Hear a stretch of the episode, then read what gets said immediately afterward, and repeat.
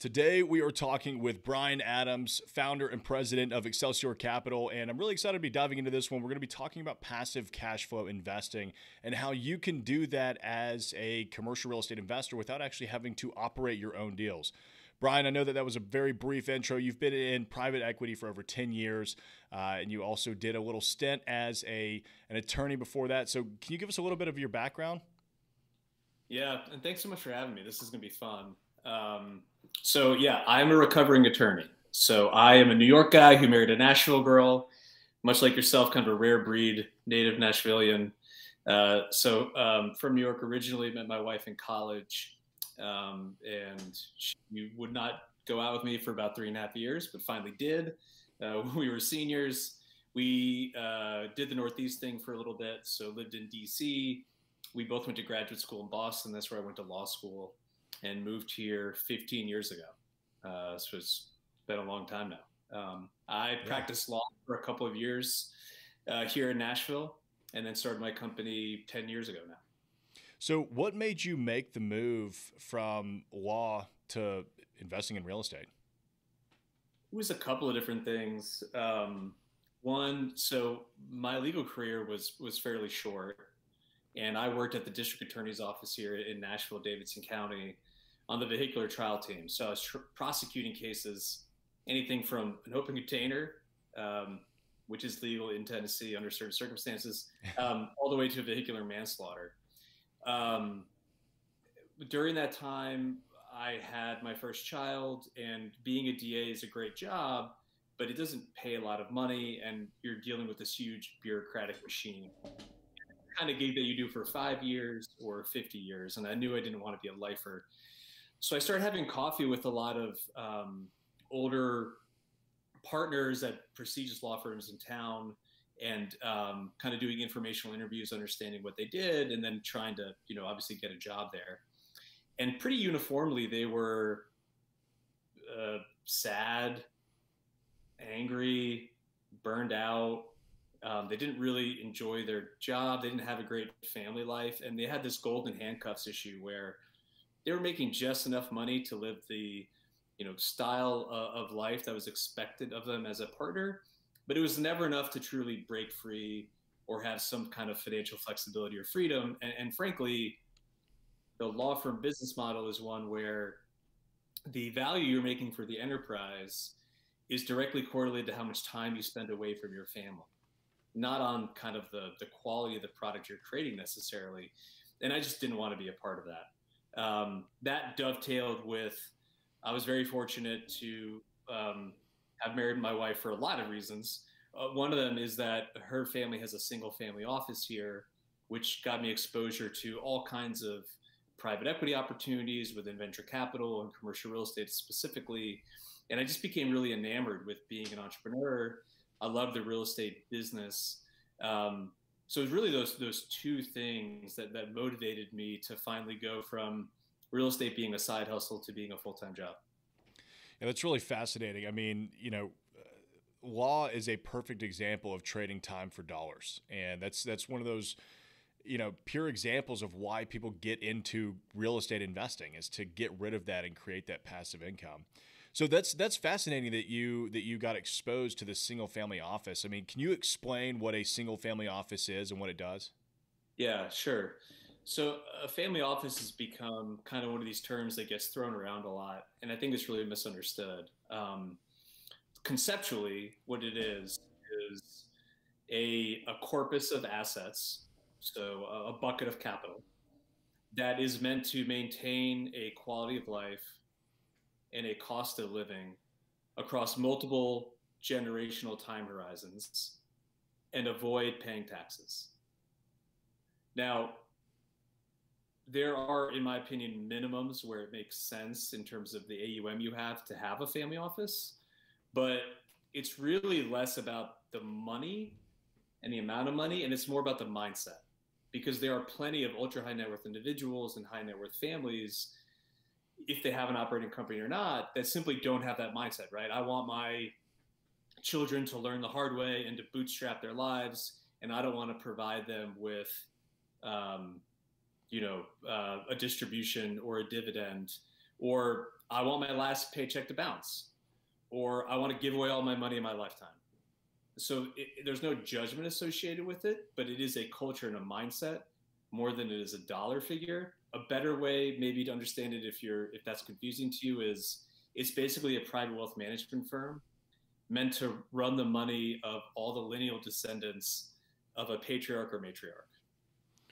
So I know that that single family offices can be run, you know, internally by the family, or they can actually hire a, a third party manager. I mean, what do you what do you typically see? Um, I mean, if, if you're comfortable sharing, you know, what your wife's families is, um, and then you know, just what you typically see in the market when you're dealing with these single family offices. Yeah, there's there's an adage in the family office world that once you meet one family office, you've met one family office. And the way I describe it is, fam- family offices are just like families they're crazy, they're unpredictable, they are schizophrenic, they have the same problems you do, they just happen to have more zeros in the bank account. Yep. So it's very difficult to generalize, and everyone's going to be a, a little bit different. To your point, there is a model where you have an internal organization. So you have a chief investment officer, a controller, a CFO. It, it can be huge. I mean, I, I know some family offices that have 100 plus employees. There's also a model where you third party outsource a lot of those functionalities as well. And in our family, our culture is that everybody works. So everybody has a day job. Um, we use the corpus and the partnership as a way to be either of service. So we have a lot of folks that are, you know, teachers or work in healthcare um, or are somehow or other helping their communities and it also allows you to be entrepreneurial, right? So it's that cushion, it's that safety net, it is that startup capital to help you be a wealth creator for your own generation. Uh, so in our family culture, it's very much we keep a super low overhead, and we we have an internal controller. We have an outsourced chief investment officer that helps us make some major decisions. Um, but for the most part, we don't have staff we you know try to do as much as we can ourselves and then we have different managers that we outsource for either you know liquid portfolio or um, private offerings i would imagine i mean i don't have too much experience in the in the single family office world uh, but i would imagine that that's a pretty healthy approach for the family because they say you know the first generation makes it second generation maintains it and the third generation loses it but that's usually because you know, there's so much money by the time the second generation comes around that they don't feel like they need to put the third generation to work. And so, I mean, have you kind of seen that? Like having everybody in the family has to have a job in order to kind of benefit from a, a single family office that just keeps it rolling? Yeah, I mean, the phenomenon you're referring to is called shirt sleeves to shirt sleeves within three generations. Oh, and it great. Is fairly, it is fairly common. Um, you know, cliches exist for a reason. Um, what I think is more, and certainly the fact pattern that you described, right, where first generation works really hard, second generation spends it, third generation has to go back to, to work, um, exists, certainly. I think really what it is is fundamentally, it's very challenging if you think about a family office as as I said, as a boutique private wealth management firm, it's a small business, right? So you're dealing with distributions, you're dealing with taxes, you're dealing with income, you've got HR issues, you're trying to allocate capital strategically. And in America, small businesses fail. They're just hard, especially across three generations. And when you take a step back and think, okay, well, this corpus of assets um, has to take into account inflation. So let's call that 3% a year of inflation, which I know inflation has been low, but historically 2 to 3%. Plus, you have your operating expenses, which is your your you know overhead, which is your lifestyle. So, do you want to live in a nice part of town? Do you want to have a nice house? Do you want to go somewhere in the summer? Do you want to go somewhere skiing? Do you want to belong to certain clubs? Do you want to fly first class or private? Um, so all those things go into account. A good bogey is four to six percent of the corpus goes towards overhead, right? Um, what it costs to maintain that quality of life. Um, and then you have the exponential growth of your family, right? People have a way of creating more people. So if every family has two or three kids, uh, which that might be on the over on the upper end of the range, but call it you know one to two per sibling, you know, it grows pretty quickly, and those are a lot of mouths to feed. So I, I think part of it is is that phenomenon you discussed, but also just functionally, if you do the math, you need to be clipping 12 to 15 percent annualized returns on average to to solve for that. So th- you have to be very aggressive with your capital allocation. You got to be really lucky with the investments you're making because you know public markets are more like four percent. Fixed income is less than one percent these days. Um, so it's just a very challenging um, bogey to hit. Right. I mean, even if you're going as aggressive as possible and, and doing, you know, commercial real estate investments, I mean, you can't keep up 12 to 15% every year. I mean, right now investors are lucky to be getting 6 to 8% on on, you know, stabilized assets just considering where the market is. Um, well, that's interesting. I, I, wasn't planning on kind of diving into uh, single family offices, but I, I, was fascinated that you said that. So, you know, coming back to to you know getting out of law and getting into real estate, have you have you found that as a a deal sponsor, having that background as an attorney has been like fairly beneficial for you? I mean, do you do your own paperwork or do you still hire other attorneys? Oh hell no! I, I didn't think so, but I had to ask. I've retired my license. I do not. I do not give legal advice. Anything I say in the show should not be construed as legal advice. for entertainment purposes only. Truly, entertainment purposes only. Um, yeah. yeah, I don't carry malpractice. I've retired my license. Um, you know, frankly, the kind of work I did, um, I think it gave me a lot of credibility with investors and with deals early on in my career, where I could say, you know, I went to law school, I'm an attorney, etc but um, frankly, I you know the minute that we could afford to outsource it to to people that can focus on it full time, we did so.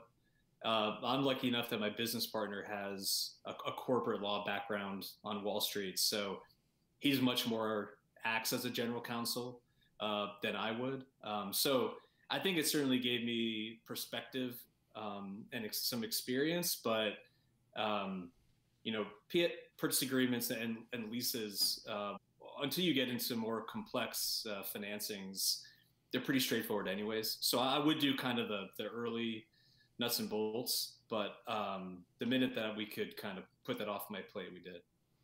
Yeah, because I mean, at the end of the day, it's it's not the highest and best use of your time, right? I mean, I, I started off as a commercial real estate broker, and while I do oversee a team of brokers now, and I get involved every now and then, my my highest and best use of my time is not going out and finding a thousand square foot tenant. It's let's go find the next deal and place the next investment. So that yeah, that makes sense. I couldn't imagine getting bogged down with all that paperwork while trying to handle a bunch of investors. Yeah. so what? Your point. It's just not the highest and best use. Yeah, exactly. Yeah. So what uh, what kind of assets are you looking to invest in? I mean, what what was your first project? Let's let's talk about that actually. What was your first project? Yeah, so let's rewind the clock. We're looking at 2010, um, Nashville. Good so year to buy. Should have bought more, um, but it, the Great Recession was was you know in full uh, form, and my partners and I um, the first deal we bought was a property on Music Row, 818, 818 18th Ave South. So 18th at Chet Atkins, Music Row. Oh, cool. Yeah.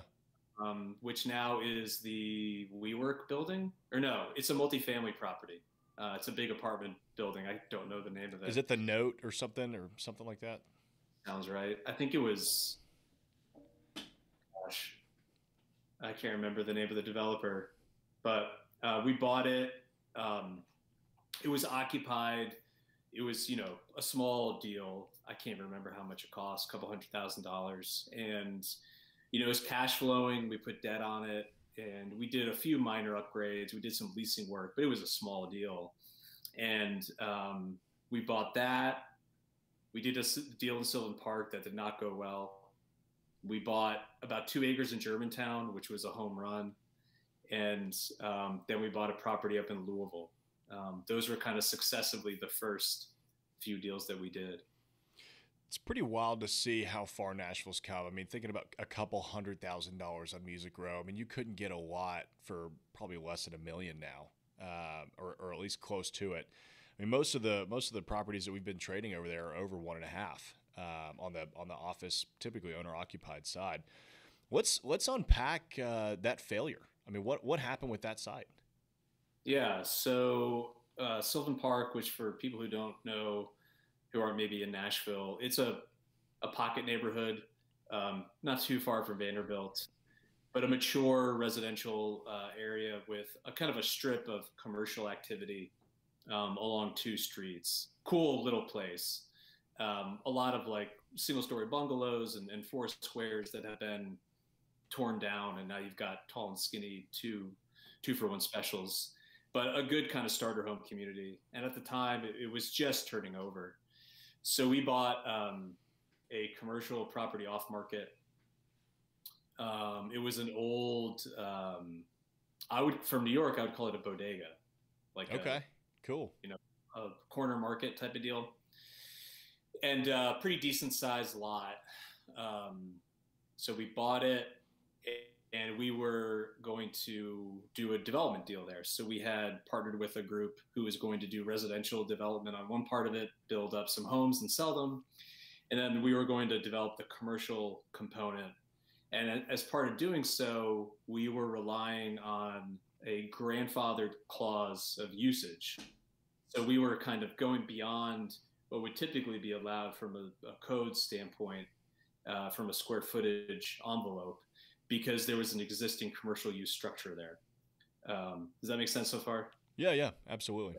So we were we had we had pre-leased it we had everything done, and um, long story short, at some point during construction, we we we did not maintain enough of the original um, infrastructure from the building, um, and so we we did we could no longer rely on that grandfathered clause, and it was in the middle of a metro council election, which is kind of like the quasi government group that runs um, zoning and codes for Metro Nashville. And there was a backlash from the, within the community. They didn't want to see the some some components of the community did not want to see that commercial development occur, and so we were we were in violation of codes. So everything stopped. We were kind of you know halfway through construction, um, and as you can imagine, kind of all hell broke loose in terms of the bank, the tenants, the neighborhood, and it took about a year to square away. Uh, we ended up getting out even on the deal, but it probably took about five years off my life. No kidding. Is that where? Uh, is there a barber shop there now? Where answer is. Yeah, that's what we I thought. We originally had Deb Paquette. She was going to put Etc. there. Right. And so, which was awesome. She was a great operator. You know, people it's a great her. restaurant. Yeah, and it would have been perfect for that neighborhood, right? Like a good little community, locally yeah. owned, and she was all about it. Um, but unfortunately, and I won't name names, we got caught up in some local political machinations, and um, you know, could just couldn't get out of it. And so we had to sell to um, a group who was able to inject some more capital into the deal, brought in uh, what is now the the restaurant that's there today they kept the barbershop. That was originally our tenant. And um, I think they're doing fine. But needless to say, I don't do development deals anymore. Yeah, that would be a, pretty good reason to stay away from that. That's that. I mean, that's good that you learned that at least, though, right? I mean, that's. I was talking about that with uh, Bruce Peterson on our commercial conversations over coffee podcast earlier. Like, man, at least you tried it. Like, even if you failed, you you learned from it, and, and now you're you're that much better at doing your next deal. I think that's and I, think that's and I think yeah, and and I think as a young entrepreneur, you you underappreciate risk from a standpoint of you think oh, risk yeah. is well, like risk is the deal might not work. No, the risk is like permanent loss of capital. Risk is uh, having a personal guarantee called. Um, yeah. Th- those are risks that um, I t- completely underappreciated at the time. And now, when you know we have all kinds of safeguards in place and and just also it taught me that I personally don't have the appetite, right? I mean, developers that go through multiple bankruptcies and, and they, they, they cowboy it.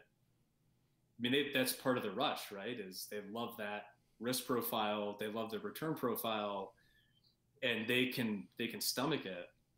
You know, for me, I just don't have I just don't have that mentality. It's not in my personality. Yeah, I mean, it, it depends on how much and what kind of investor capital you're playing with, too, right? Because you, you definitely don't want to burn those bridges and those relationships uh, if you're going to go out and just swing for the fences every time. I mean, I've been telling everybody for the last couple years, like, there's nothing wrong with a single base right now. Just hit a one or a two. You don't you don't need to try and swing for a home run because, you know, could you? I, I was just I just started thinking. I was like, what if you know you had been successful and syndicated all of these larger deals that you've done now, and then you tried to just swing for the fences with a development, um, it probably would have ended up even worse, right? And that's when you get the, those personal guarantee issues, and um, man, that stuff's not fun. It's not, it's not fun at all. And I think it really hit home conceptually that if you lose a hundred dollars, you know, you, you don't need to make a hundred dollars back. You need to make two hundred dollars back. Right. So conceptually, you can't go broke taking a profit. Is another cliche that I really like a lot. Yeah, because you've got to raise capital to go do the next deal to make that money back, and then you got to pay those guys back, and it's this never-ending cycle. Yeah. So, so you're you're a big fan of suburban office space, and I want to dive into that because you know when COVID hit, I swear the only thing that you heard on the news about commercial real estate was office is dead. Everybody's going to work from home. You know, we've got Zoom. There's no need for office space anymore. We should just, you know, convert it, this and that. And I kept thinking to myself, I was like, you know what? I feel like that is just not even remotely true. Um, because to me, I mean, my team started asking me about two months into COVID, like, hey, when can we come back to the office? I was like, that's interesting. Why do you guys want to come back to the office? Well, you know, we we feel like we get more work done. We enjoy being around the team. You know, I've got my dog, and the dog's distracting. The kids are distracting. The you know chores are distracting, and uh, so I, I, just started kind of running with that. I was like, you know what? I don't think that this is going to have as big of an impact on office space as you know the media is trying to hype it up to be. In my opinion, we're going to have. I mean, office is going to change. It has to, right? I mean, we're we're in a different environment than we were uh, 12 months ago but I don't think it's going away. And and you're obviously very bullish on suburban office space. Can you kind of tell us why? Well, I own two and a half million square feet of it, Tyler. So, uh, you, you have no. to be. I mean, that's that's not how I want to come across. Uh, but I do want to say that I'm obviously biased, right? Um, and to your point, I like the way you put it. It will change, right? Uh, I, I think the issue we have is we're 12 months into this experiment, ballpark, um, we have seen that there are a lot of benefits to having people be flexible in terms of how they where they work and how they work. And we've also seen that in order to be collaborative creative focused productive and if you have a team oriented project as well as trying to onboard a new employee those things are really challenging to do over Zoom. So uh, I put it the way that you did, which is Office is going to change, but I truly don't believe it's going to be a secular decline such that it will ever be a part of our professional lives again. I saw, I have 15 employees, and I saw in my own company, starting around six months in, maybe a little bit less, people started feeling isolated. They started feeling depressed productivity was going down, energy levels were non-existent, and we had just brought on a new person in February, and they were really struggling um, with with corporate culture, understanding their role, communication kept breaking down. And so we started coming back into the office um, at the end of summer, and we have a rotation so that everyone feels safe. And, and we've certainly had some challenges, but um, the minutes people started coming back into the office, there just was a huge different level of vibrancy there. And um, you know, pre-COVID, four percent of the workforce worked remotely, which is different than work from home. It's important to draw that distinction. I certainly think in a post-COVID world, more than four percent of the workforce will work remotely. But you know, do I think that no one's going to go back to the office any longer? I find that very difficult to imagine. Uh, so I envision a world where, you know, most employees are in the in the in the office three to four days a week. And instead of having cubicle farms, the office will be for very focused, concentrated work. And it will also be a place where there'll be multi purpose rooms and conference areas so that people can be collaborative and creative in a teamwork setting. And so when you kind of think about all those things together, I think it'll kind of be a wash because as opposed to a WeWork, which had roughly 75 square feet per user, and a traditional office is like 350 square feet per employee, um, that trend is going to move the other way. And so I think all those things combined, our office usage rate is probably going to be about the same. That being said, I do think there'll be some winners and losers here based on geographic uh, location. I really worry about New York uh, City. I worry about San Francisco. I worry about Chicago. Um, I think those places are really going to struggle. I don't think they're going to go away, but I think for the next five to 10 years, it's going to be a very challenging environment for them. Yeah, I would agree with that. I mean, you know, we've been getting calls left and right from companies moving from New York, Chicago, LA, San Francisco. I mean, you name it, they're trying to get out of there. And you know, there's there's a lot of reasons for that. Obviously, it's been piling on for years. Everybody's been talking about it, and then COVID was kind of the spark that just really lit the fuel. I mean, Tennessee was the number one state to relocate to in 2020, and there are many reasons for that. I mean, Nashville has an amazing culture. I mean, obviously, Nashville, you know, got the the majority of those those movers. I mean, Nashville has an amazing culture, and Tennessee has no state income tax.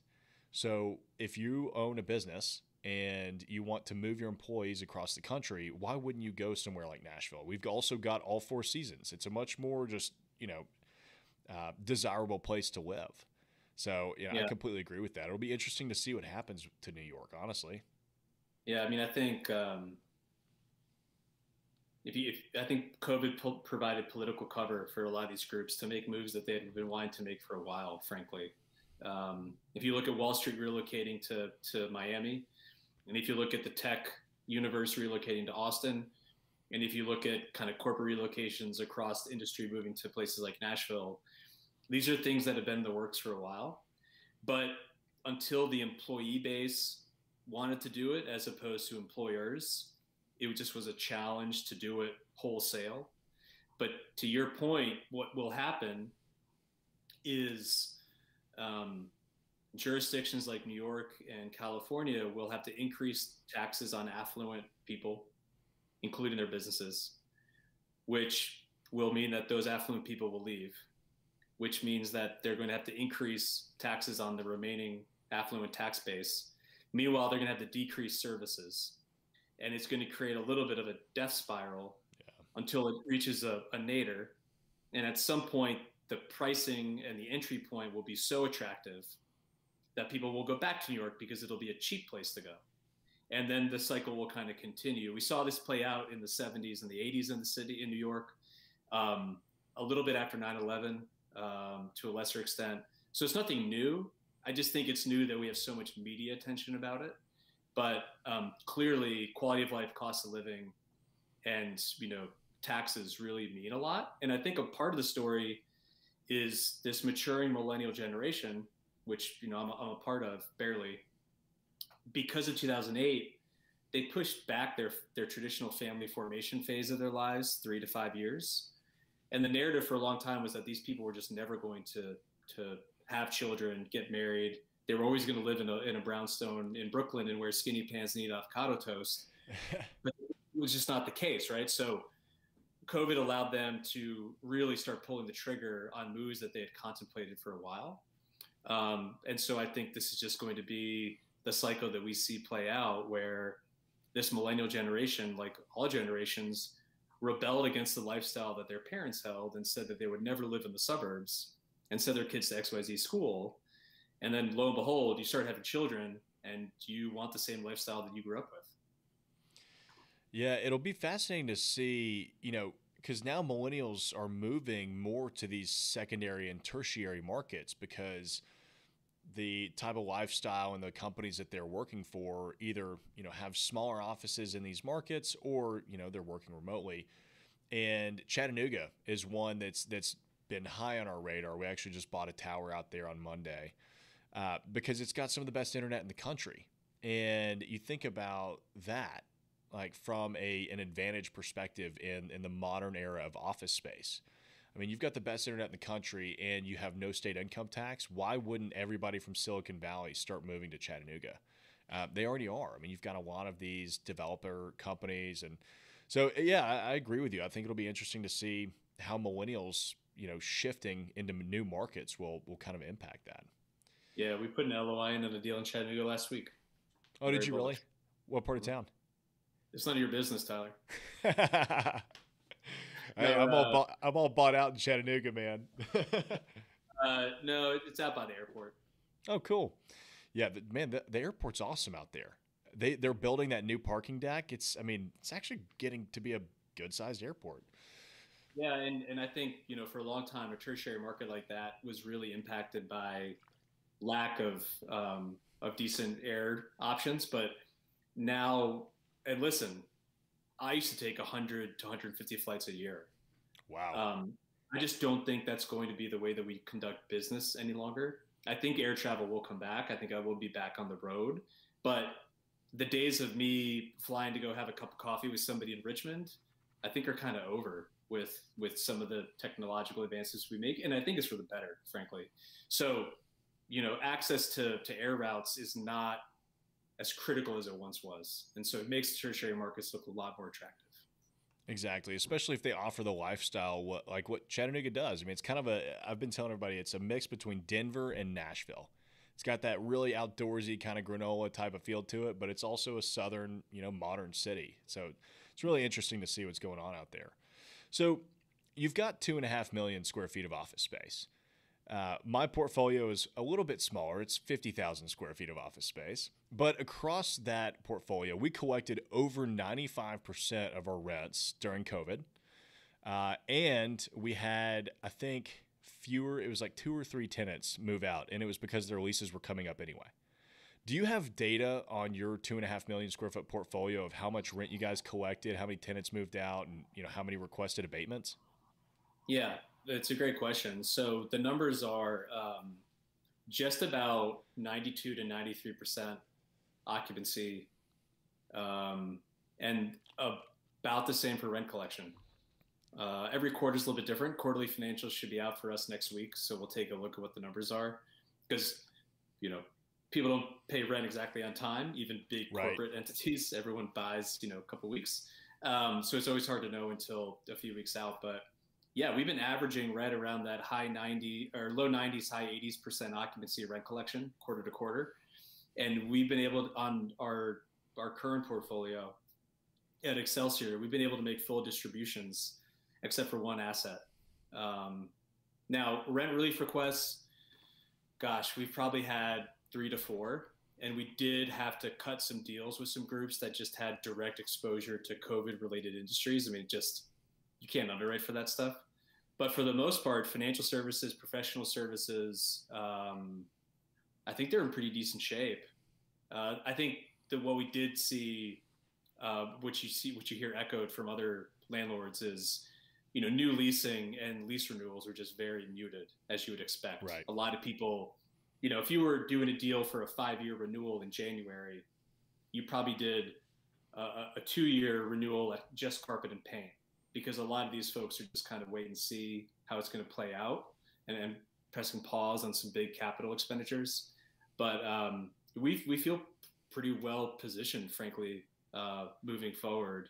Um, and we have seen leasing pick up here recently, but it's still very much ge- geographically dependent state by state. Florida, for instance, there's been a lot of activity.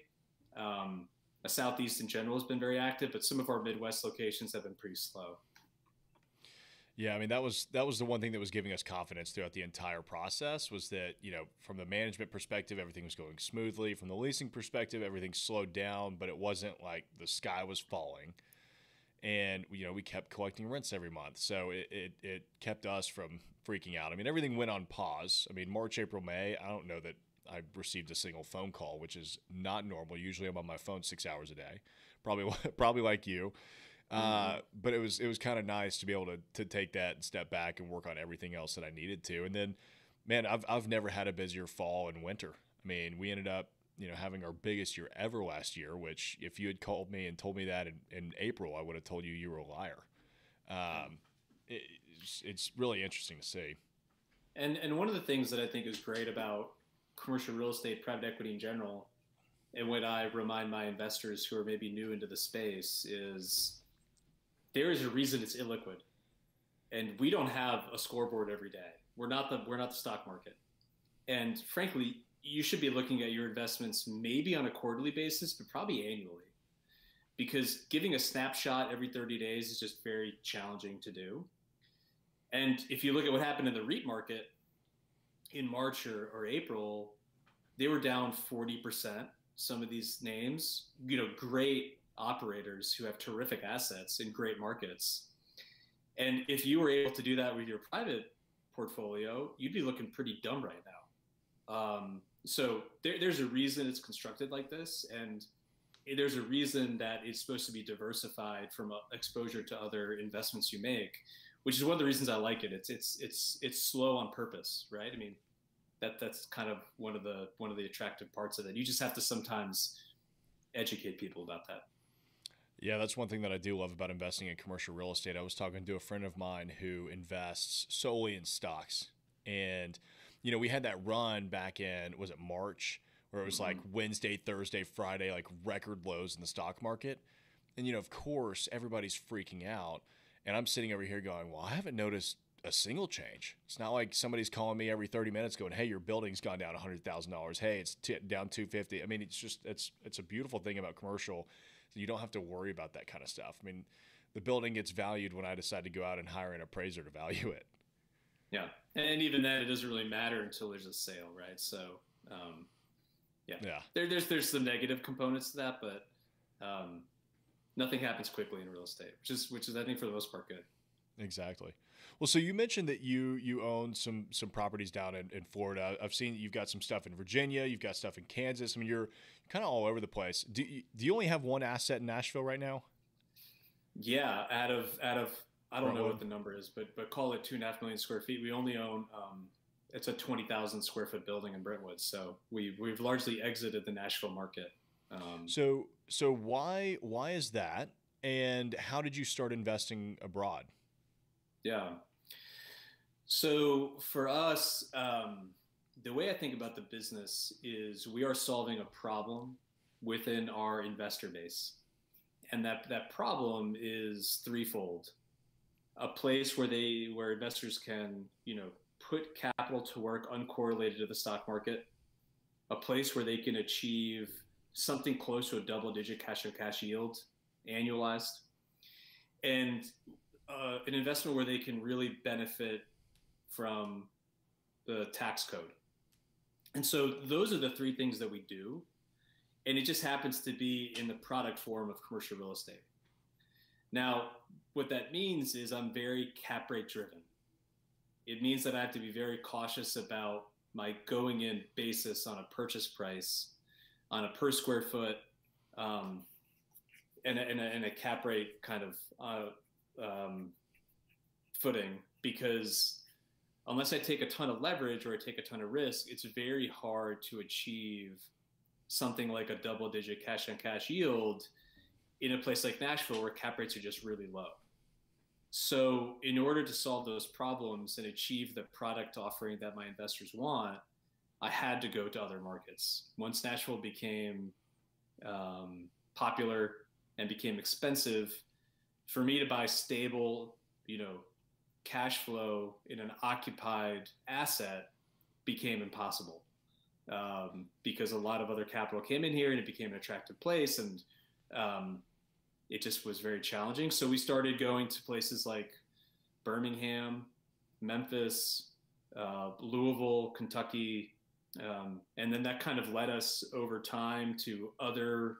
We're in 12 markets now, so we have a, a thesis about secondary markets and that kind of led us to start identifying other MSAs that we found attractive, and then other submarkets within those MSAs that we wanted to eventually expand into. So at first, it just became um, something that we want to educate ourselves about, and then as the national market became, you know, very attractive to a lot of other groups, it just was a, a function of, you know, where can we solve for that yield. Yeah, I remember two or three years ago, the first multifamily apartment complex that sold for under for a sub five cap, and everybody was just kind of looking around at each other like, "How is this happening in Nashville?" Mhm. Because I don't know that that had ever happened before. It was the first time. It was a new construction building, and in, it was either downtown or midtown. Um, and now that happens all the time. Like you're you're finding Yeah. stuff in the low fours, if not high threes, sometimes. Yeah, and if you think about it, and I didn't understand when I first got into business, I understand what what, what cost of capital meant. I, I didn't really get it, but now I get it because what you see happen is pension plans and big institutional groups that are based in Europe or um, Asia or or abroad, they're getting a negative return on their bond portfolios, right? So in a lot of these countries, pension plans and big insurance companies, they need to own X percentage of, of domestic bonds, like in Germany, for instance. And you're getting a negative real return, right? They're going about 100 to 200 bips negative. So if you think about that return profile, for them to buy something at a three cap, it's actually a pretty They're good positive. deal, right? yeah. They're, they're going to buy it all. They're going to buy it all cash. wow. And you know, a three percent yield is better than a negative two percent yield. It- It's not it's not terribly complicated. But what happens is these big sovereign wealth funds and, and, and international groups start doing this, which means that the domestic private equity groups in America start lowering their return profile expectations. And it, it continues to go down the entire ecosystem until you've got guys like me who are saying, I'm getting priced out of my backyard. Like I can't do this. Yep. And so it just pushes cap rate compression across the entire ecosystem. And unfortunately, I don't think you're going to see it change anytime soon just because there's so much liquidity in the market and real rates are going to stay muted for a long time. Um, so when I think about my cost of capital, it's kind of what is a reasonable rate of return that I should give to my high net worth investors and family office investors to offset, you know, the risk they're taking by doing real estate, to offset the illiquidity they're taking on because it's a 10 year hold and all these other things. And for me to get that 10%, I've got to go to other markets and, you know, expand my geographic footprint to do it. So, when you're looking at these other markets, how are you comparing and contrasting them? Because obviously, Kansas is going to have a very different just tax profile than Tennessee does, right? Are you solely looking at cap rates, or how are you studying these different markets and deciding where you're going to go next? Yeah, so we define secondary markets as, and I'm going to use MSA, which is like a metro area, right? Um, Yep.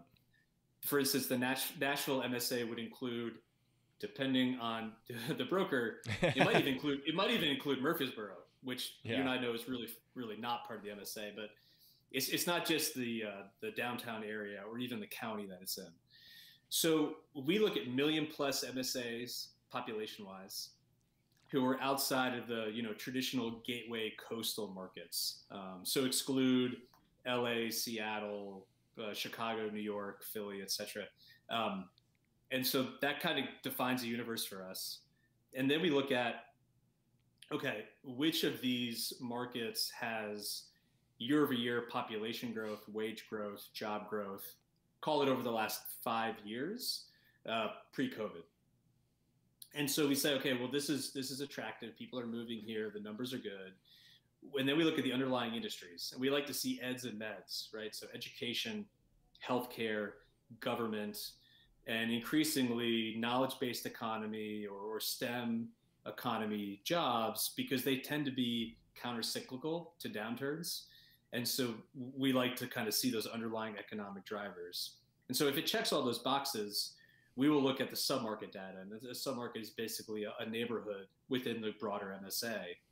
And once we identify two submarkets that we think would make sense for us, they would be the equivalent of like um, for your uh, uh, Brentwood or Maryland farms. These are usually fairly mature submarkets, not the most exciting places oftentimes, but they have really good um, economic indicators and they were very resilient during the Great Recession. So typically never experienced more than call it a, a 12 to 14% vacancy during the worst of the downturn. Um, and so once we identify those submarkets, we see, okay, well, what are cap rates?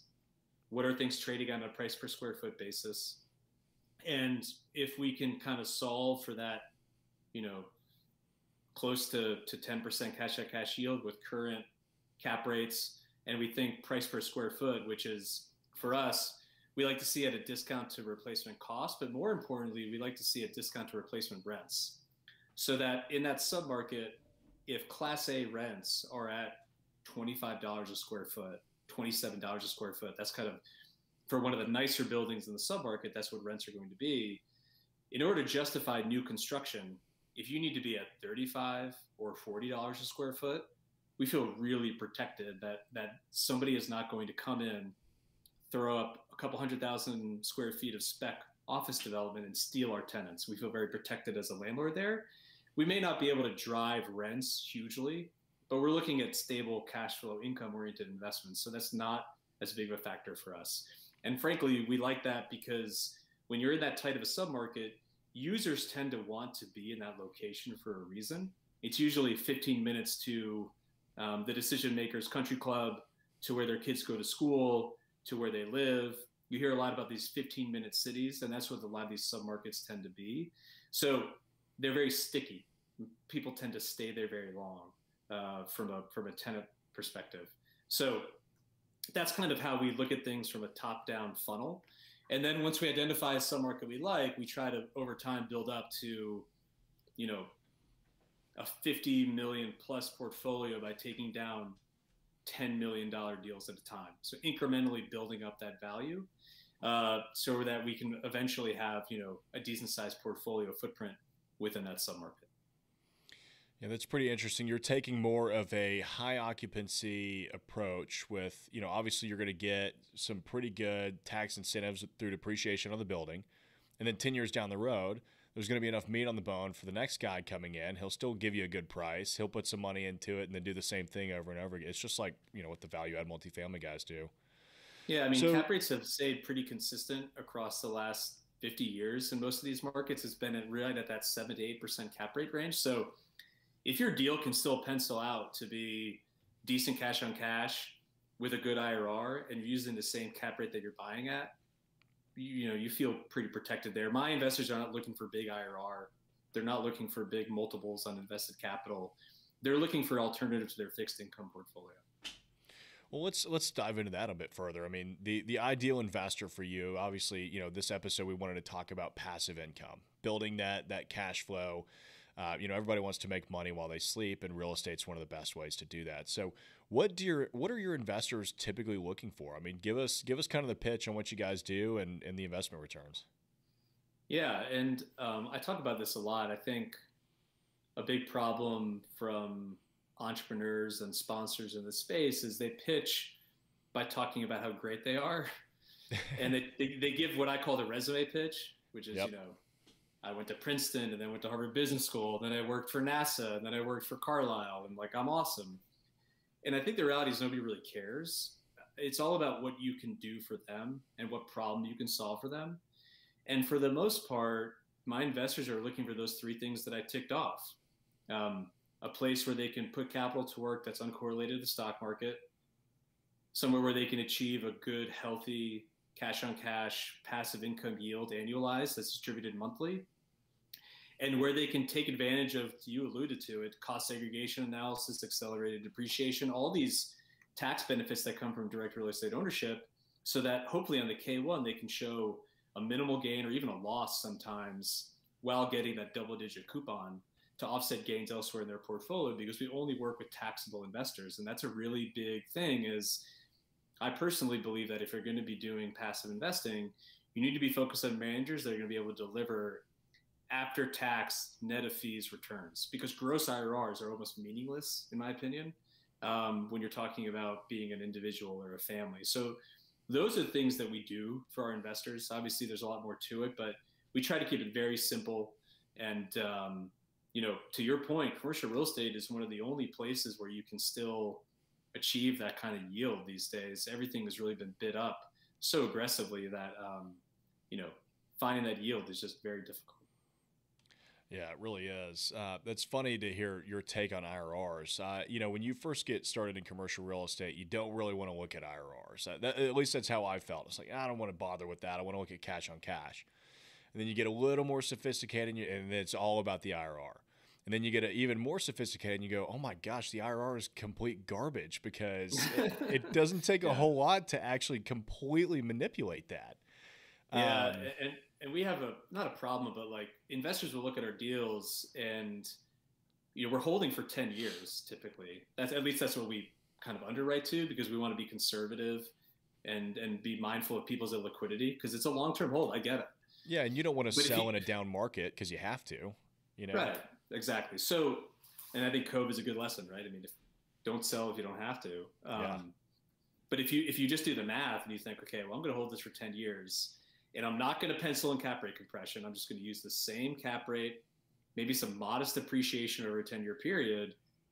Your IRR is not going to be impressive. If it is, you're something's wrong with your underwriting. I mean, yeah, it's impossible. We're looking at mid to low teens IRRs. Um, but my pushback to the investors or, or to other folks is, I mean, you can't take a gross IRR to your mortgage payment. You can't take a gross IRR to pay for your beach house or to pay for Johnny's tuition. I mean, we're trying to solve for cash flow here. Um, so if you want to go chase after IRR, go work with a developer or do some deep value add. I mean, that that's where you're going to hit those those big hitters. But for the most part, my folks don't want the capital back; they want the coupon. Yep. So unless I'm going to hit a big home run or it's going to be a very meaningful disposition, um, you know, I think they'd rather have the dividend. Yeah, that's what we try and, and hammer into you know our investors' minds is no look at the look at the annualized cash on cash, and look at the equity multiple. I mean that is you know that's really where it's telling because I mean I can get you a 50 IRR and get you a 1.1 equity like it, it doesn't it doesn't look good right um, and it's not good um, so if if let's let's say I'm I'm a you know wannabe investor. I don't want to I don't want to deal with running a you know a, a deal, right? I'm a I'm a doctor, make a lot of money, and I just want to place it. You know what what should I do when I'm interviewing a sponsor to figure out if that's the right person to be putting my money with? Yeah, this is a great question. It's a really challenging answer because it's so dependent on your own circumstances, right? So what I typically tell people is um, take your liquid net worth, kind of the cash plus your your your stock portfolio and your bonds, and take a percentage of it. I don't feel comfortable telling you a percentage it is, but if you think about it, I'm sure you feel comfortable with a certain number. Let's call it 10%, just for the math purposes. And take that 10% and allocate it across five deals, 10 deals. Um, and don't try to pick the winners. Have a fixed allocation. Assume you're going to do X amount of deals over that calendar year and put the money to work. And very quickly, like within 12 to 24 months, you'll have a pretty good sense of who the right sponsors are and who the wrong ones are and who what asset class or, or product type that you want to work with is versus not um, that's kind of the best advice i have and, and i think it makes sense to start with a product type that you know which for a lot of people is going to be single family apartment buildings and office buildings because you you likely have had firsthand experience in those places right and so i always urge people that they should invest in what they know and invest in what they understand. Just like buying a stock, if you can't explain to me in a sentence how that company makes money, you probably shouldn't invest in that stock.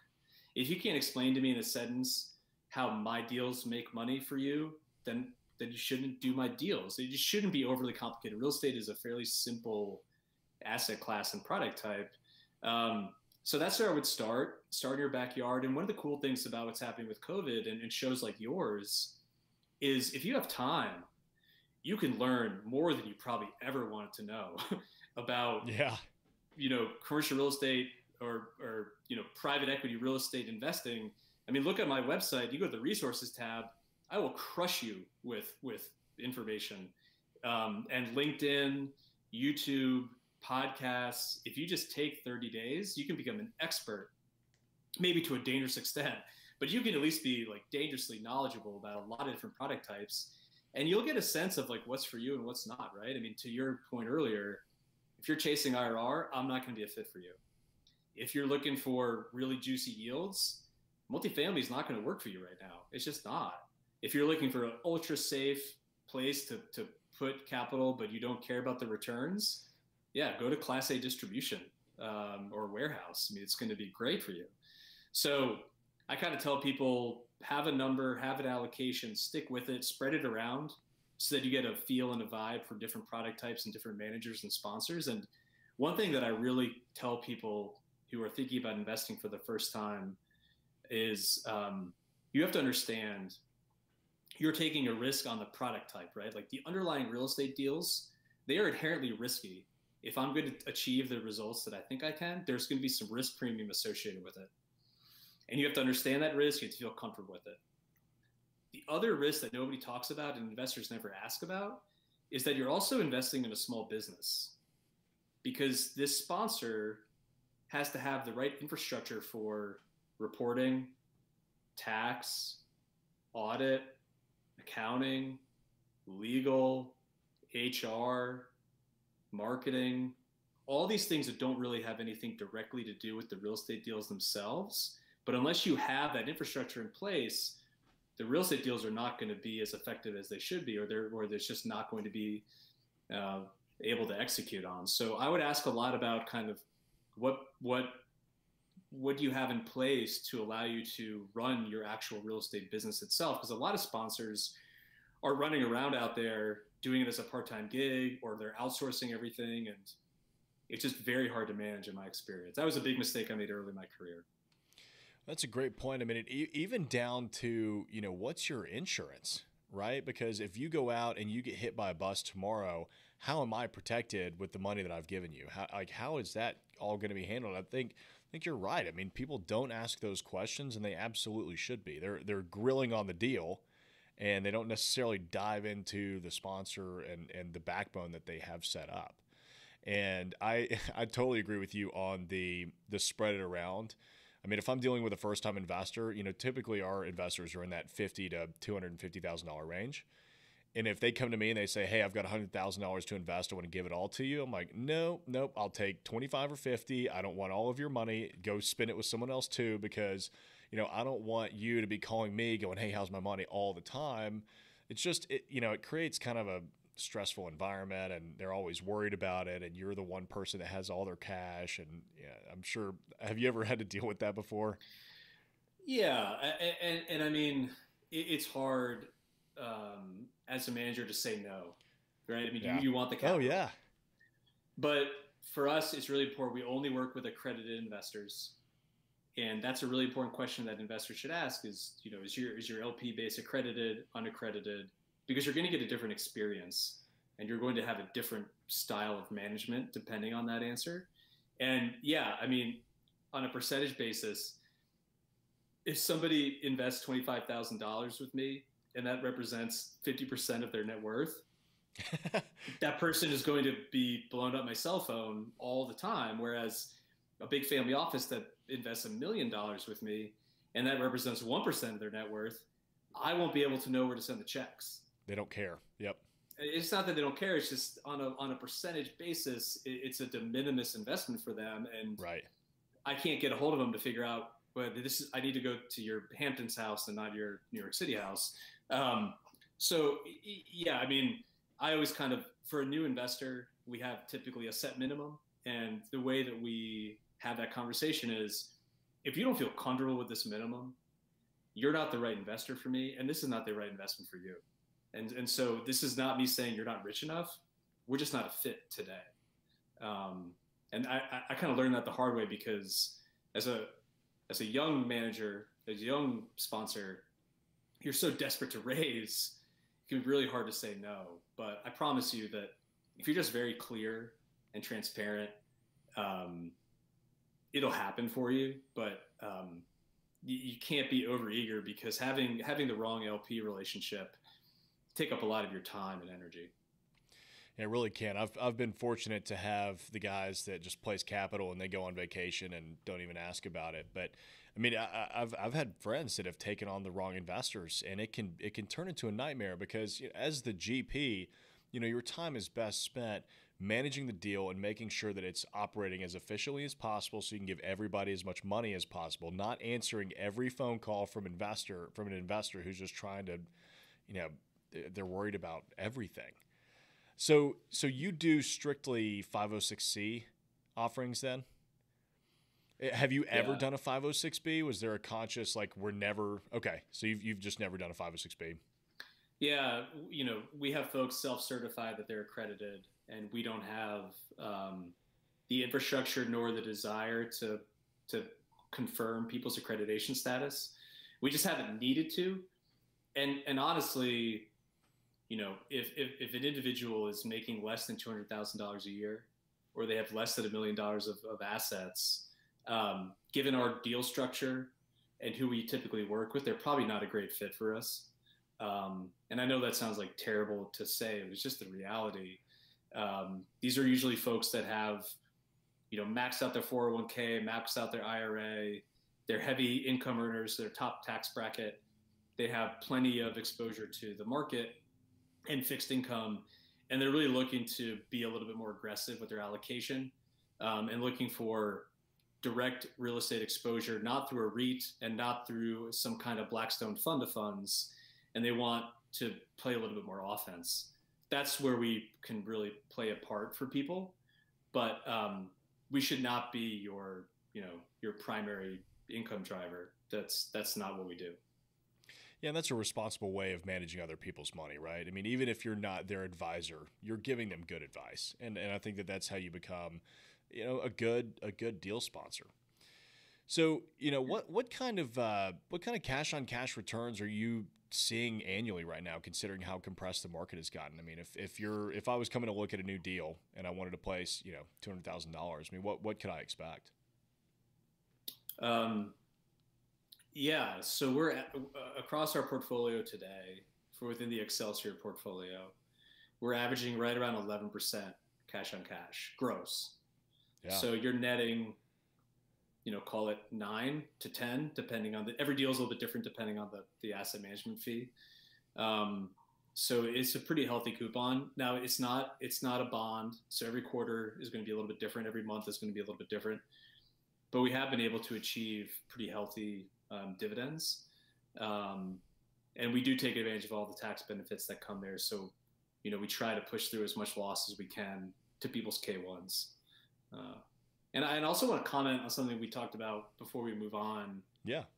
Um, another question that I think people should ask and, and managers need to understand is um, given everything available today, and I, I'm going to sound old because I've been doing this 10 years, but given given prop tech or commercial real estate technology services and, and platforms that you can use, not having institutional reporting is inexcusable in my opinion. Um, and I promise you, if you put the money and resources to work in that space, it will save you so much time and energy in terms of a communication standpoint. Instead of having to field 100 phone calls a day, if you just have a really great portal and you take your, if you give your asset managers uh, the directive that best in class, transparent reporting is essential to our business, and it doesn't always have to be good news. It just is, it is what it is. You, you tell people everything that's there. You give them access to everything. It will save you a lot of heartburn. Um, and that's a question that LPs really I think need to start asking more of is, you know, what does your portal look like? What are my expectations from a reporting standpoint? And again, it can be hard because as a sponsor, you just want to get the check and then move on. But unless you're very transparent and clear with what that expectation is going to be from the investor standpoint, you know, it, it's going to be a challenging relationship with that with that LP in my experience. So we tell people on the front end, you can expect monthly P&L financials. You can expect quarterly asset level and market level commentary. You can expect a 24/7 365 portal where you can see historical distributions, historical reporting, you can upload K1s in a in a secure fashion, etc. And if you contact us, somebody on the team is going to respond to you within 24 hours. We may not have the answer to your question, but you will get an email or a call within 24 hours. And you cannot call me on the weekends. That's that's kind of a, a, pretty hardline rule that I have because I have 550 investors, and if, if I let everybody call me on a Saturday afternoon, next thing I know, I'm working seven days a week, and I'm burned out, and I'm just not an effective manager, and you know, and I'm divorced. So that's just not something that I want to right. do. And I don't think people begrudge you that, but unless you tell them on the front end, they don't know what the guardrails are, right? Yeah, you just have to set those expectations, and I think that's totally healthy. I mean, because at the end of the day you know, you don't want them calling you on a Saturday so that you can spend Saturday and Sunday with the family, get recharged, and get back to work on Monday. I mean, I think I think that makes all the sense in the world. We just recently started using an, a, an investor portal called InvestNext, and mm-hmm. I have been blown away by the capability that that brings a team. I mean, it makes you look so much better or so much more organized, yeah. maybe than you really yeah. are, right? Like, yeah. I go in there and we could you know at the click of a button send out all the financials and send out all you know email updates and all that kind of stuff and you know investors pull their k1s through there so we don't have to send out mm-hmm. 50 emails i mean it's achs go directly through like it's incredible what it can happen and also and this happens with some investors it's like they ask you a bunch of questions and then you go look on their their portal and you're like dude you haven't logged into your portal in six yeah. months like I understand you've got questions, but this is your first step. And, and then I'm always happy to set up a phone call with our controller, but you've got to understand it's all right there. And I think investors are getting a lot better with that. Obviously, some older folks have some challenges, but the technology is just so user friendly now that, I mean, even three to five years ago, unimaginable to me how much easier it would be from that standpoint. Right. It's funny. The younger guys that you would think, you know, they don't have quite as much money as the older guys. They're asking far fewer questions because they will log into that portal, they'll see everything, and they're done. The older guys are the ones that they, you know, can't figure out their email, and uh, they're calling you all the time. Yeah, but the support is really good, so it's good. Yeah, that's great. So we've danced a little bit around the tax advantages. Uh, we've talked about depreciation and that kind of stuff, but you know, obviously your investors are not active real estate professionals, but what kind of tax advantages do they receive by investing with you as the LP? Yeah. So I'll caveat by saying this I, I cannot give you tax advice. I'm not a CPA. Entertainment um, purposes only. yeah. Um, one of the big mistakes I made early in my career was outsourcing bookkeeping and accounting functionality. And then an even bigger mistake was bringing somebody in house that wasn't really, really, really top notch. Um, and today I've got a controller who's a CPA with a public accounting tax background, and he's terrific. Um, he does not give you tax advice, but he works directly with your tax advisor or our third party tax advisor to make sure that we are hand in glove with everything else that is happening. And he ensures that K1s get out in a very timely fashion, which is a very big deal for us. Um, what I tell people is you hear a lot of stock guys or, or portfolio managers talk about don't fight the Fed, which I think is probably accurate. I would say even more important is don't fight the IRS code. And the IRS code is, and I got a, a C in basic federal income tax in law school, so bear with me. But the tax code is a set of incentives and disincentives to either encourage or discourage consumer behavior. When you look at the tax code, it is slapping you in the face, encouraging you to own your own home and to invest in commercial real estate. Because through cost segregation analysis and accelerated depreciation under the new Trump, tax code that was launched a couple years ago, the the incentives are incredible. What direct ownership of real estate can give to you and we take full advantage of everything that's allowable under the code to provide that. And we can't guarantee it, but oftentimes we're able to show a loss under K1 for the first one or two years of ownership, which, when coupled with a double digit yield, is just a really powerful thing for a high income tax taxable investor. So I first got exposed to cost segregation studies, gosh, three or four years ago, and we game absolute game changer. So I had a client build a near nearly 150 unit little boutique apartment complex, and they showed, gosh, I want to say it was uh, they had about a million dollars in revenue their first year, and they showed a half million dollar loss because of cost segregation. And when they showed me that, I was just floored. I mean, because you know that developer was kind of opening up the doors and showing me how they were doing everything because I was curious and and that was remarkable to me. I mean, showing a half million dollar loss on a million dollars in income, you think about that swing and the carryover and that was just one year. They get another year of depreciation and another year. Yeah, it's you know, um, I don't do politics, and I don't want to make light of the political situation in our country today. But when when tax when Trump's tax returns were leaked, people were floored, except for real estate professionals. Yeah, it was like, yep, because, that looks about right. yeah, especially for a developer that has you know hundreds of millions of dollars of deals, yeah, he shouldn't be paying taxes at all. He's just doing what the tax code allows him. I, I was astounded by the the vitriol that that occurred from that because this is pretty basic stuff for most tax folks. And and I, I like your question. We actually have quite a few investors who do qualify as um, tax as real estate professionals, and that's a whole another level of just incredible benefits that come from it. So. Right. So are they are they actually doing their own real estate deals and they are also investing with you on stuff? Is that how they're taking advantage of that? Yeah, oftentimes they own a bunch of like single families or, or quadplexes or some apartment buildings, or they happen to be um, um, uh, a real estate attorney or CPA, um, and you know they, they qualify. So, yeah, yeah, yeah, that makes sense. That's uh, it, I mean, it makes all the sense in the world. If you're doing real estate already and you come across another successful real estate professional, I mean, every it's funny. It's kind of incestuous. Everybody just starts throwing money into each other's deals. Um, yeah. We've got a number of real estate guys that'll invest in ours, and we invest in theirs, and uh, it just makes sense, right? Because you can kind of spread it out, like like we were talking about earlier. You're you're not stuck into one project that you're working on, which I think is smart.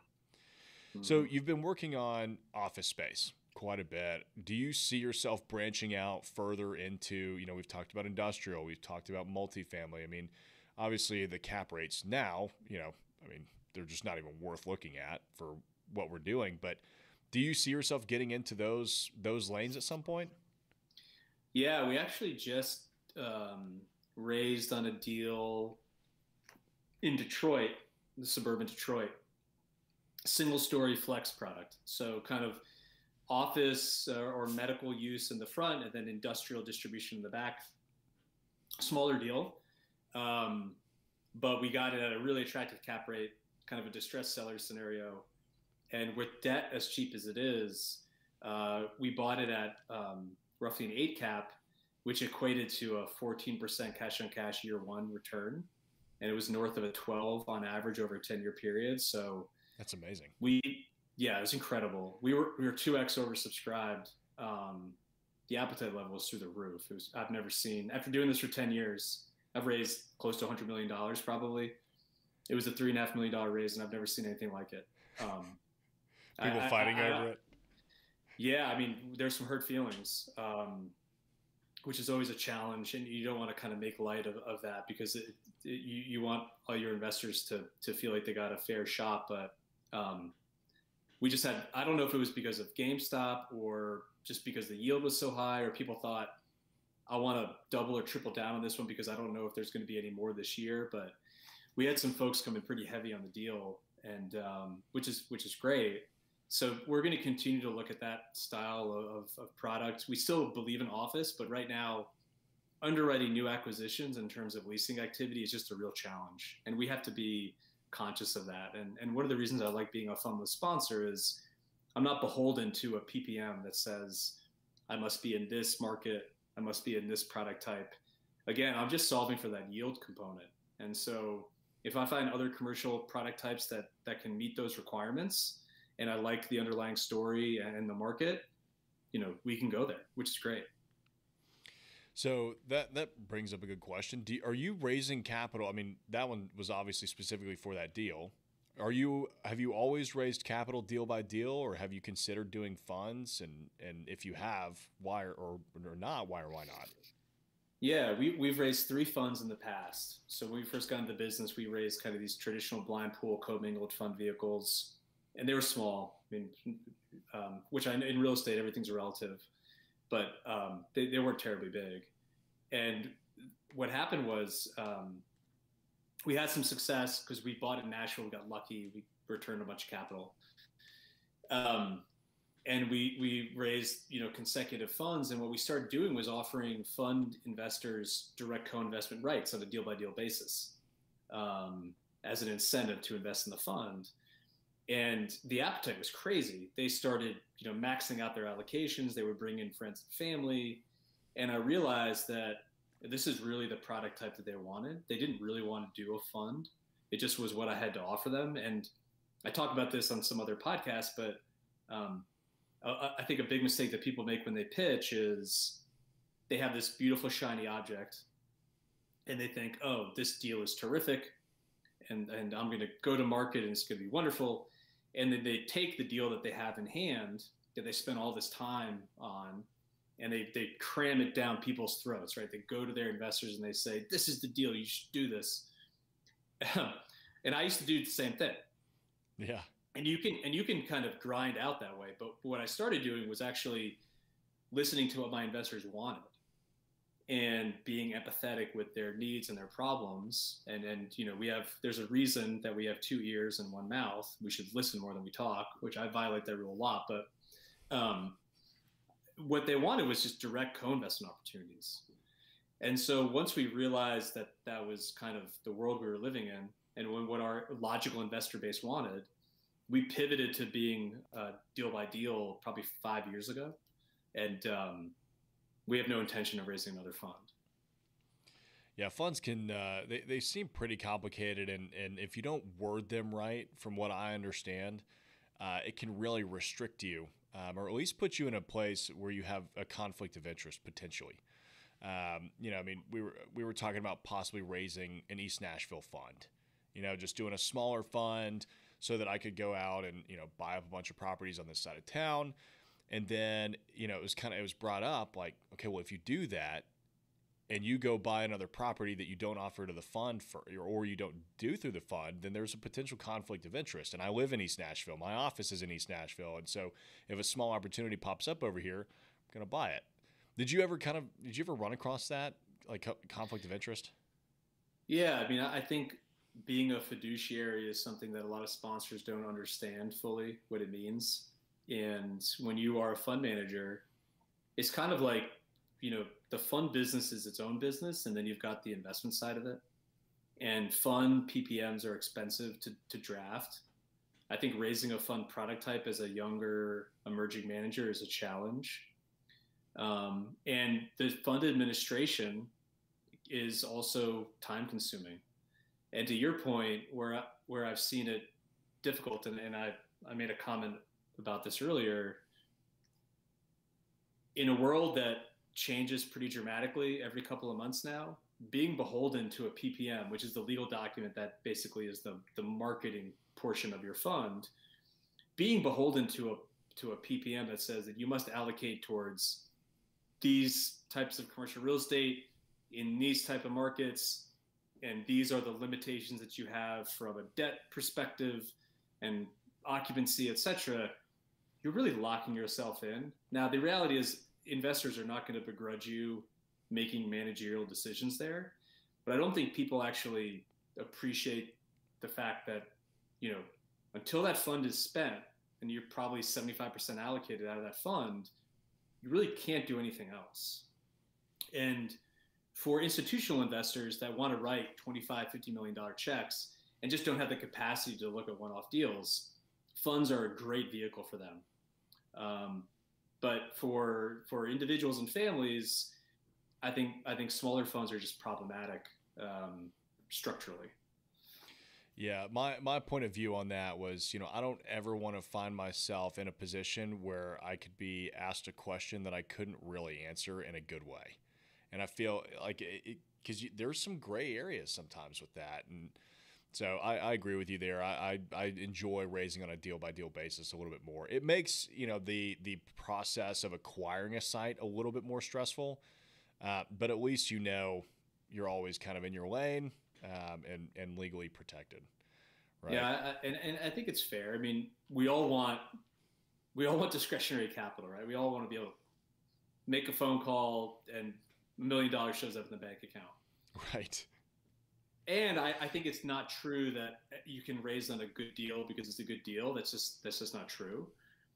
But if you do enough work educating your investor base about what you're trying to achieve and what you're hoping to do, and if the deal stands on its own merits, I think you probably will raise the equity needed, right? Um, and one of the reasons I like being a fundless sponsor, in addition to all everything else that I've said, is there have been times where our investors, who some of them are very savvy, have asked us a bunch of really hard questions and questioned our assumptions and brought up some things to us during the diligence phase where we're raising that have caused us to, to pull the plug on a deal. And I think that's a very healthy relationship to have. That's great. Where, you know, part of your diligence process is not only like the bricks and sticks diligence and the legal diligence on the underlying asset, but raising capital is, is, is a challenge and it's supposed to be hard. And you're supposed to be able to answer hard questions. And, you know, now we know what to expect. And, and it's just become part of our diligence process because we know that some of our high net worth individuals and families who have been doing this for a long time are going to really dig in. Um, and I think it just makes us a better manager.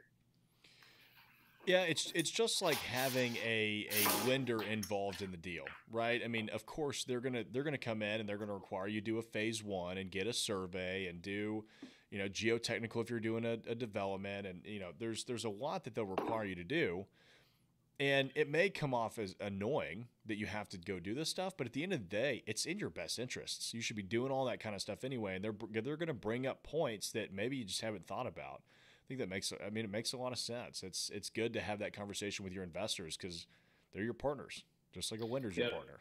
People people oftentimes will complain, you know, why it takes so long to close a deal, and you know after doing this for ten years, I don't know how transactional attorneys do it all day every day. oh my gosh, a, yeah.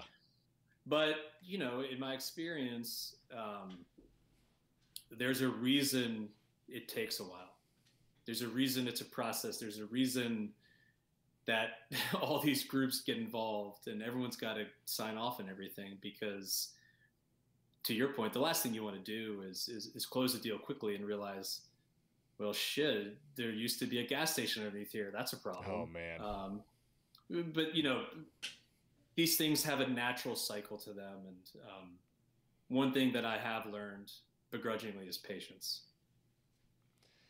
Yeah, that's that is definitely something that you will learn in commercial real estate. I mean, th- nothing happens quickly. Nothing. I mean, I, I, remember when I first got started in 2013. Uh, I got started in October, and nothing happened in December and January. I mean, nothing. And then I started to realize, okay, well, it takes like four to six months for for anything to really start happening, and it takes two three weeks for brokers to really start getting you information on projects and you know, you, you look at the residential world, it's like, I mean, your head's spinning. They're moving so fast. Mm-hmm. Um, it's just a, it's a, it's a completely different beast. But you're right. It's you got to be patient. What's uh, what's one piece of advice that you would give to a an up and coming deal sponsor, knowing what you know now? Mm. Um, take so there's a lot of advice because I've made a lot. yeah. Of, I've made a lot of mistakes. Um, well, we, um, we can a, give a multiple big, pieces of advice. okay. We got yeah. Time. A big one. A big one would be um, understand that you are the chief sales officer, and if you do not feel comfortable asking people for money and being a capital raiser, this is not the business for you.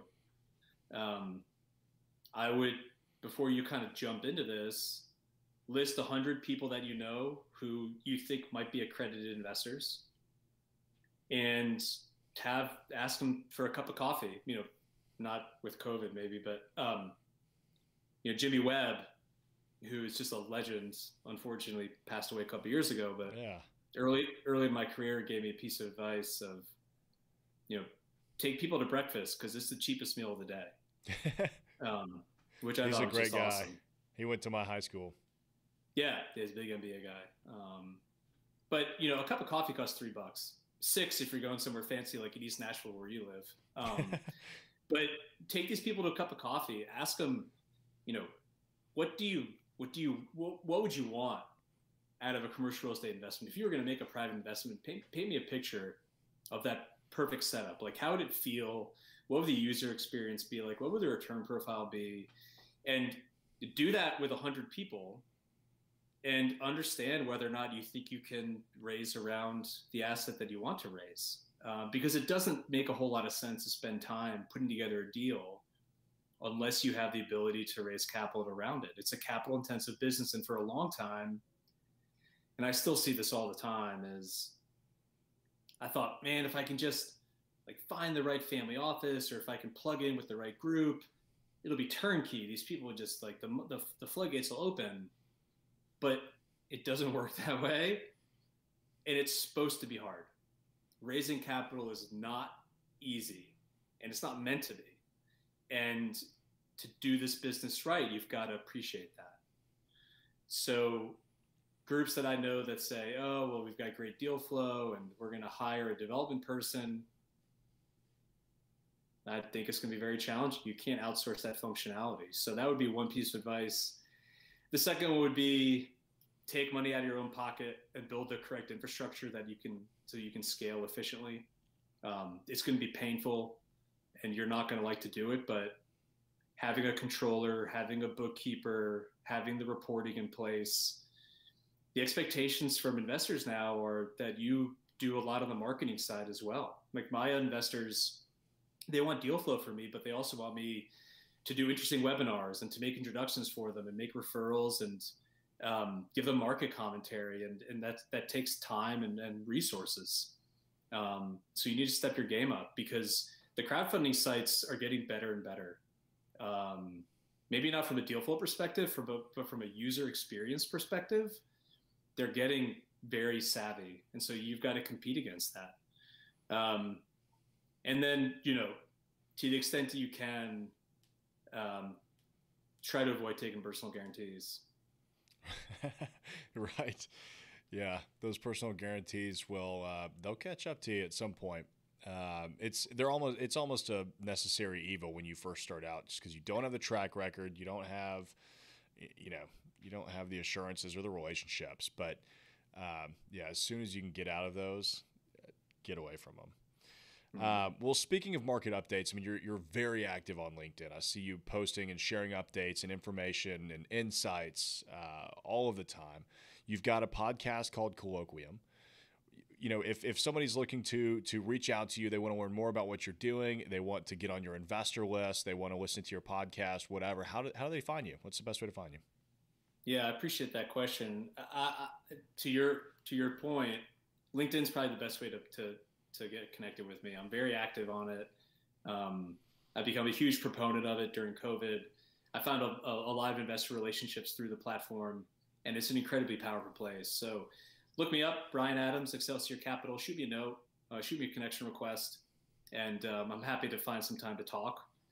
I think all I do now is talk on the phone since I don't travel anymore. so I've got some time in my hands, and um, you know, ExcelsiorGP, ExcelsiorGP.com is the website.